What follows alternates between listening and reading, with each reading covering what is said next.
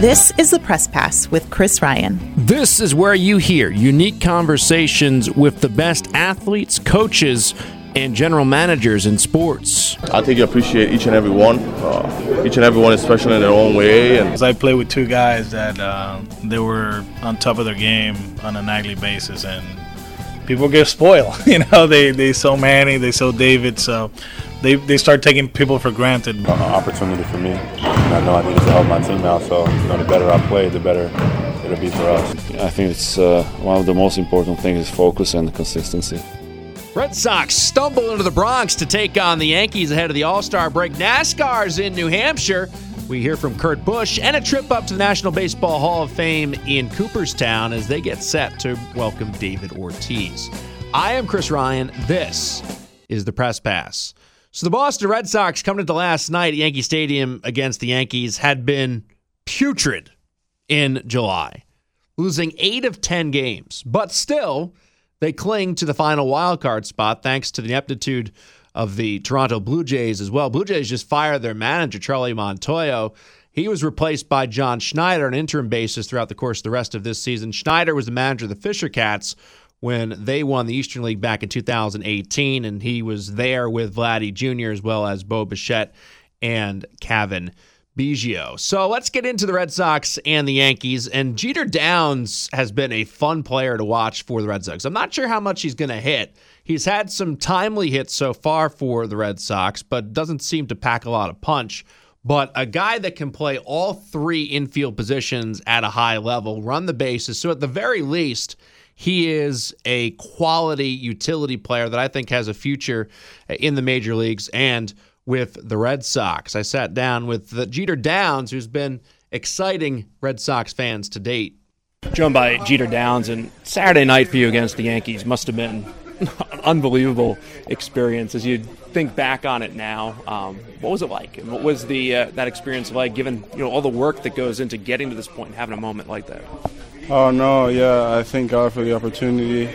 Um, it's pretty surreal. Can't really... Uh, you can't really dream about things like that. Like, that just happened. That's God's will. That's God writing his story. So it's one of those things that was just pretty incredible to be a part of. And obviously, you know, each player, when they come up, wants to make that mark where they're, you know, have an impact on winning.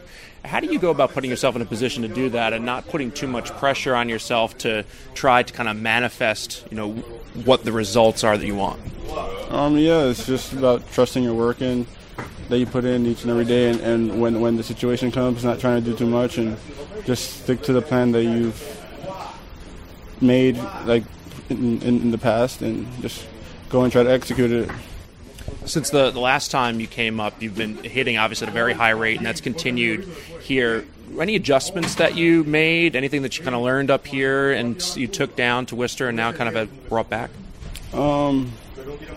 Not really, honestly. I feel like probably made my, made a few like mental adjustments, but um, I don't think I've done anything crazy, drastically like that I've changed much. So it's one of those things where I just feel like things just started working out well for me. And like I said, like you can't really plan for none of these things. Just trust your work, and and God's timing is perfect.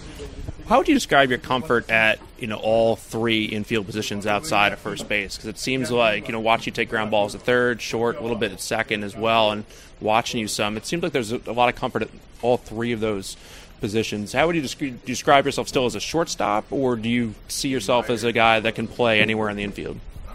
Uh, I'm not trying to put a label on myself, so I'm just out here trying to work and learn from these guys as much as possible from each and every position, and just try to help the team win as much as possible. So whatever they want from me, uh, that's, that's what I'm going to do.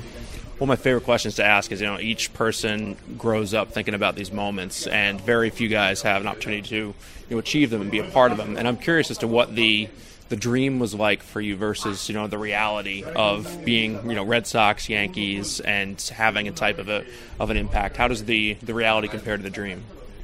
Oh, like I said, like, yeah, you dream as a kid growing up playing baseball. You dream about these things. You dream about all these scenarios, these type of moments. But what happened last night uh, with the whole story behind it all, you can't really, like, dream about that. I don't know. I feel like that's just baseball being baseball, God being God, just making everything like come together in one full circle. So yeah, it was pretty it was pretty incredible to be a part of. Finally, that obviously folks are going to have a lot of fun with the Jeter name, and the Jeter beats the Yankees is one of them. You've heard, obviously, I'm sure, a ton of the, the puns throughout your uh, throughout your life. Is that something that you like enjoy, and you're like, oh yeah, that's that's something I you know work with, or at times does it get to be a little bit um, you know over the top? Uh, yeah, no, it's definitely cool, but at times, yeah, it gets old. Like you just want to play baseball, um, and not have that be a part of it. But it, it's fun, it's cool, like. It's something that not many people can say they have, so I try to t- look at it that way. Yankees will send six All-Stars out to Los Angeles. The Red Sox will send three. J D. Martinez, a late replacement, and Rafi Devers voted in as a starter. Xander Bogarts uh, voted in by the commissioner's office. The Yankees will send six, including Nestor Cortez, and his story has been flat out amazing. A guy that languished in the minor leagues for many years is now one of the best pitchers in baseball. And where does credit lie for that? I think to a large degree with Matt Blake, the Yankees pitching coach who hails from Concord, New Hampshire, and has now had three years with the Yankees implementing a new system in which he focuses on the total pitcher, kinesiology, diets, uh, pitch selection, all of it. And he's gotten significant buy-in and has developed a pitching staff which has the best E R A in baseball. Here's my conversation with Nestor Cortez.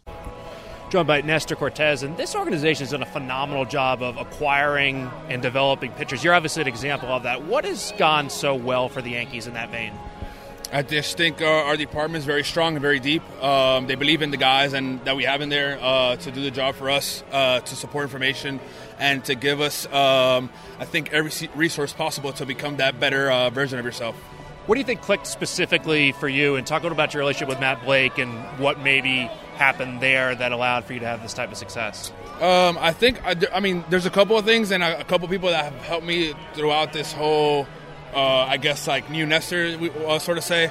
Um, starting with the weight room, the guys have made me move better, feel better about my body, um, keep attacking points where I'm, I'm a little weak or weaker than most parts. Um, And then with Matt Blake, I mean, the ongoing uh, conversations between not only me but the pitchers and him um, are all day long.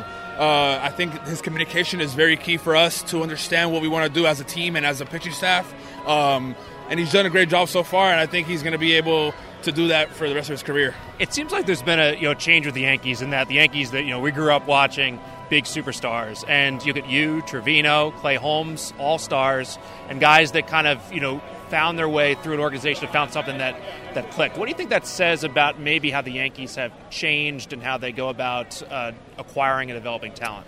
Yeah, I mean, I can't I can't speak for you know the years before I was here, but um, I feel like since I've been here, which is since thirteen in the minor leagues, um, you know, I feel like now we're more open to. Uh, different conversations, uh, different points of views from other guys. Um, it's not, I don't think it's just there's one way to do it. Um, and also you've seen it this year where there's a couple guys that are, you know, growing up in the game and, and growing up in this org that, you know, weren't household names before, and now they're starting to be like Clay Holmes. I think he's going to do what he's been doing for a very long time. Um, and it's it's it's it's cool to, to have different takes from everybody and, and, and kind of pitch into what you need and the rest, you know, throw it out. Um, but it's cool to have that intake from, from all those guys. Feels like this organization is more fun now, perhaps, than it was in the past, too. Is that fair? Uh, that's, I mean, like I said, I can't speak for the prior right. years. What's the big your leagues, time? But um, coming up to the minor leagues, you know, pants up, right. uh, black black cleats always. Um, obviously, clean-shaved has, has always been. Um, But now it's like, okay, show me your flair, show me what you got. Uh, as long as you're producing, as long as you're doing your job and maintaining professionalism in the game, you know, we're all for it. What do you think is the should be the biggest takeaway for guys like yourself about your story and Clay's story and Trevino's story as all-stars? Like, what should you know the guy that's been in the minors right now that's wanted to give up and just is like, why do I keep doing this? What do you think your story says to them? I think I think there's there's a guy in an organization that's looking very closely to the guys that are in the minor leagues right now that potentially that organization he's with cannot see it. But I know there's somebody out there, like there was for me, like there was for Clay, like there was for Trevino, uh, to believe in him and to say he's going to be something one day and we need to get him. And, you know, I think that's what the, the story has came down to for us three. You know, there was somebody in this organization that believed in us, maybe liked us and saw what we had and the potential we had. And, you know, when we when we came over, uh, they presented everything to us, and that's what, that's what made us better. How many times did you, like, you're sitting in a hotel room or you got hit a little bit and you're like, no, nah, it's just, it's not going to, I have to do something else. And, and what kept you going? Uh, you know, I, it, it's hard It's hard to think that way because I think, you know, if you play this game long enough, you're going to get hit around, a, a, you know, a couple times. Um, but, but like I said, you got to take the good the, the good with the bad. Uh, if, if you have good outings, you know, see what you did, see what you did right, and try and see what you did in the bad, bad outings and not trying to repeat it again. So um, there's a lot of there's a lot of downtime that we get to focus on, uh, you know, things around, and uh, it's hard it's hard to say, but I think uh, paying attention to what you do in your craft is the most important thing. Were there times, though, that you were close to giving up the game? No, never, never. never. Um, I've been playing this game since I was four. Uh, I don't know I don't know how to do anything else. Uh, so you're just going to keep going until the road ended? Until the wheels fall off. So, yeah, I mean, like I said, there I've, I've heard a bunch of times in minor leagues where guys were, like, frustrated they weren't getting moved up in levels. But these guys, you know, we come from a third world country sometimes, and there's nothing other other than baseball. And uh, it's hard to give up on something that you only know about and yeah, you have a passion for. So, um, you know, I, I basically said I was going to stick it out until until the wheels fall off. Finally, it seemed like this rivalry was kind of, you know, on rocks for a number of years. And once the fans kind of came back in two thousand one, you guys were going at it last year. And, and this season, like, this feels like it's something a little bit different than other regular season games again, despite the fact there's a lot of good teams in this division. I mean, yeah. Does it feel like that? Did you feel that when you were here on the mound on Friday?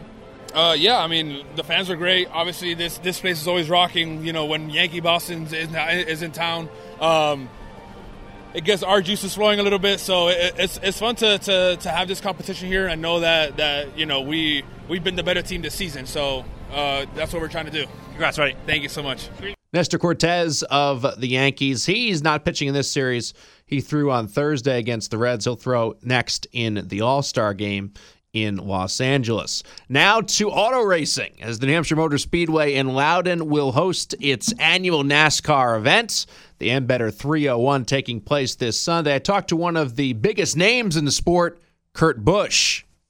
So with us right now, Kurt Busch, going to be racing up at Hampshire Motor Speedway in Loudoun in the Ambetter three oh one, coming up on July the seventeenth. And, Kurt, just to, uh, talk a little bit about racing at New Hampshire. What jumps out to you? What's enjoyable about racing there? What are some of the challenges racing there? It's a, it's a fun track just with the people, the New Englanders, and the passion that everybody has for the Magic Mile. You know, the track is a one-mile flat track, so you can race modifieds and Busch North, and there's just a ton of track activity. And so there's always something going on. And then the New Englanders know that that's their NASCAR weekend. So everybody's there, and it's just a fun vibe. They've obviously done some modifications to increase your grip and to try to make things a little bit racier over the past couple of years. What have you noticed about that? And is the, you know, the racing better now than it was earlier in your career? Uh, it, it's it's cool how the track is aged and then how the cars have changed. To me, it's always been a racy racetrack. It's just the perception or what people are seeing for the race with side-by-side action or if it's pitch strategy. Uh, the track is always a good challenge. And, you know, with it used to be the playoffs. It used to kick off the playoffs. And so right. It was like a key race. Um, but now with just being the fun July weekend that it is, Uh, you got to use a sister racetrack and information from another track just to jump in and try to capitalize for that win and cash in on playoff points. You mentioned the New England fans. Like, what stands out to you about fans in New England that are different than, say, at Bristol or Vegas? Or what stands out to you about the fans? Uh, just the, their passion for racing. I mean, yeah, everybody's very passionate about their NASCAR. But in New England, it's like they don't even want a selfie. They don't want an autograph. They just want to talk. They just want to hang out, be your friend. And that's, it's just the New England feel of everybody makes each other feel welcome when we race up there. How would you describe how the year's been going for you so far?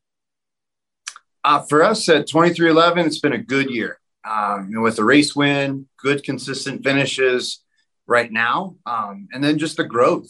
Of, of our team, you know, the number forty-five, we're brand new this year. And so it's been a good year. Now we're trying to turn it into a great year. And we do that leading into the playoffs with smooth, consistent runs and trying to build up our playoff cushion. I was reading you were kind of frustrated with the heat in the, the vehicle. And I want to kind of start there and then just kind of go into kind of the driving experience as a whole. You know, what's the, the frustration and how do you think NASCAR can go about solving the problem of, of drivers dealing with such significant heat in the vehicle, which has been a, a problem for a while, it seems? Yeah, I think the, the key element is with the older car, we had a lot of fans circulating air inside the car. And NASCAR got worried that teams were trying to use those fans to create aero advantages. And it's like, come on, it, it's just a small little brake fan that helps cool the inside of the car. Um, you know, it's what we use on the brakes. We use that same fan on the interior, and they took all those fans away. It's like, no, just give us the, the air back inside the car and circulate it. And don't worry about if the teams are doing that little bit for aero. How hot does it get in there? Uh, usually it's like thirty degrees warmer than whatever it is outside. So if you have a heat index of one hundred degrees, like it was at Nashville, it's one hundred thirty inside that car. And you're just, you're sweating away as soon as you even get in it. Uh, and like the air that's not moving while you're racing, uh, you just stay in that that heat saturated box for a while. So we just, we got to get some airflow going. A lot of guys will, you know, take some time around New Hampshire and they have their spots, whether it's, you know, a restaurant they like in downtown Concord, or like to go mountain biking somewhere without giving too much away. Do you have your, your New Hampshire spots that you like and frequent while you're up here?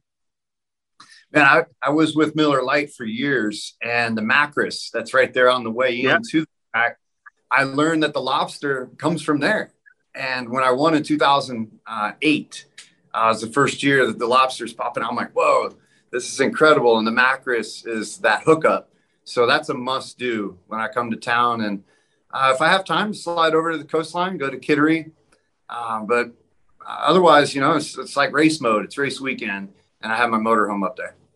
Yeah. Final thing is we've seen Denny Hamlin get pretty you know, squirmish, and some of the guys pretty squirmish with the, the lobster. Are you, are you, you did not, I remember two thousand eight, you didn't seem to be too squirmish. Are you comfortable holding that lobster? Oh yeah. Yeah. I, I didn't know what to do with it. Like, I'm like, man, this poor thing was on the bottom of the ocean for a while. Let's put it back. But uh, it's amazing with the tradition that that started. Uh, a lot of racetracks, like, you know, Nashville has the guitar, uh, Martinsville has the grandfather clock. So it's always cool to, to get Loudoun to lobster. And I think um, Joey Logano did it best. I think he got one of his bronzed up and hung on the wall. So that's, that's my objective this time around. Hey, Kurt, thank you so much. Uh, best of luck in the race. All right. All right. Thank you guys. The National Baseball Hall of Fame will welcome in David Ortiz in just a week. And it was up there uh, several weeks ago as they had their Hall of Fame Classic. It was a gathering of some of the best players of the nineteen eighties, including legendary Tigers shortstop Alan Trammell, a National Baseball Hall of Famer. Seems like a big theme the Hall of Famers coming back for this weekend is the best players of the eighties. And uh, what's that like for you to be around these guys again? Whether it's Bogsy, George Brett was here the other night, Ozzy. You want me to be perfectly honest? Yes. Never gets old. No, it never gets old. I mean, the stories, the bond, the fraternity that we have, uh, even though, you know, we were we played against each other, you know, it's nice to always think back, reminisce, and you know, talk about the good times. And, uh, you know, I know every era thinks that their era was the best, and so we feel that way as our our era was as good as there was, but, you know, whatever. Baseball is a special game. We're all very fortunate. Uh, again, without the game, my gosh, this is this has been my life. You learn things from, from guys as well, particularly, you know, you think about Ozzy playing in the other league. You didn't see him as much. Tim Raines, same thing. You saw him a little bit in the nineties when he was with the uh, with the White Sox, but still. I was observant enough to realize and know, you know, what their what their games were. And again, being a middle infielder, to be honest with you, that's one of the uh, one of the attributes, one of the intangible things that all good shortstop have. We're very observant.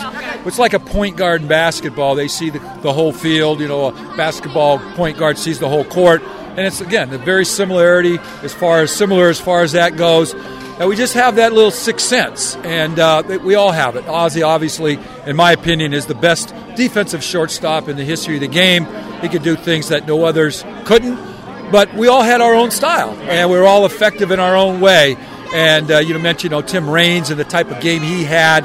Uh, you know, he, for the most of his career, he played in the National League. He was the Rickey Henderson, yeah. you know, getting on base, stealing bases, could hit the home run, you know, on the occasion. Just a great all-around baseball player. And again, going back to that era, you know, we took pride, and that's kind of how it was, not kind of, but that's how it was taught to us, that we wanted to be well-rounded baseball players. We wanted to be good in all areas of the game. And, uh, you know, not that it's not stressed now, but I think it might have been stressed a little bit more back in, back in that time.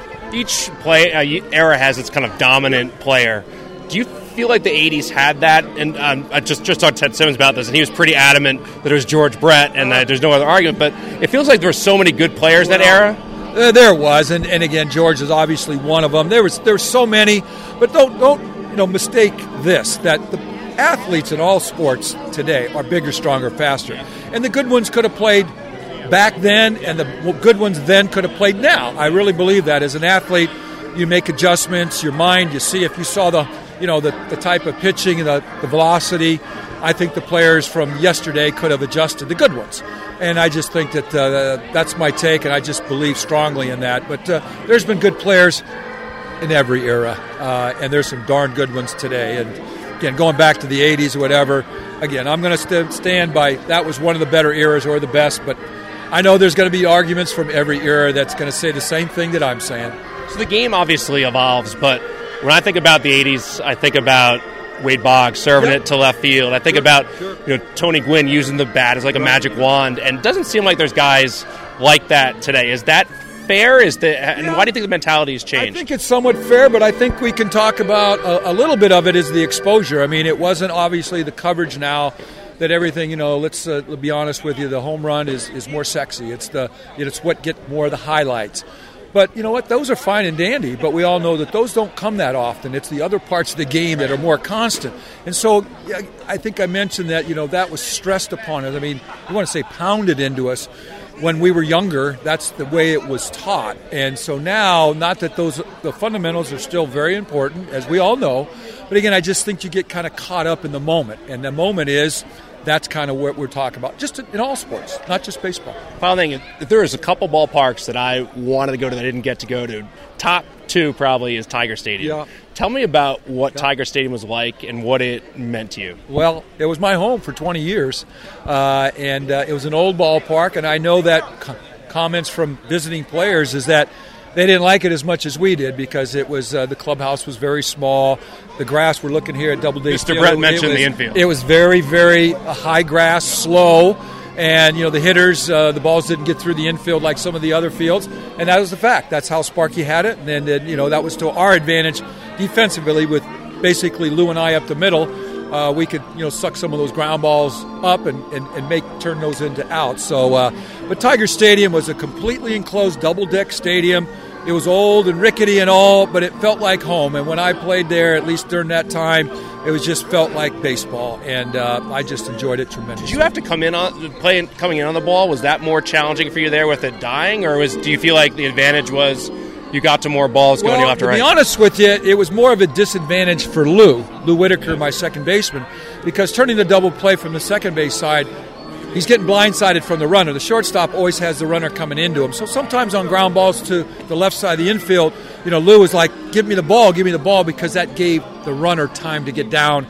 And back in those days, you could break up a double play. Yeah. But you know what? On the other side, Sparky understood that, but he just thought that with our range that we'd be able to turn a lot of those ground balls or some of those ground balls into outs, and that's what he was looking for. All right, Alan Trammell right there, one of the best guys in baseball. David Ortiz set to be inducted into Cooperstown next weekend, and certainly excited about that. Believe it or not, training camp is right around the corner for the Patriots as well, just about ten days away from the Patriots opening training camp in Foxborough, another football season nearly upon us. Summer League continues out in Vegas. The Celtics introduced two players who I think are going to go a long way to helping them win a championship this year, and Malcolm Brogdon as well as Danilo Gallinari, both introduced this week. And the Bruins introduced their new head coach, Jim Montgomery, and they have uh, some summer workouts taking place down at Warrior Ice Arena. Here's the Press Pass. I am Chris Ryan.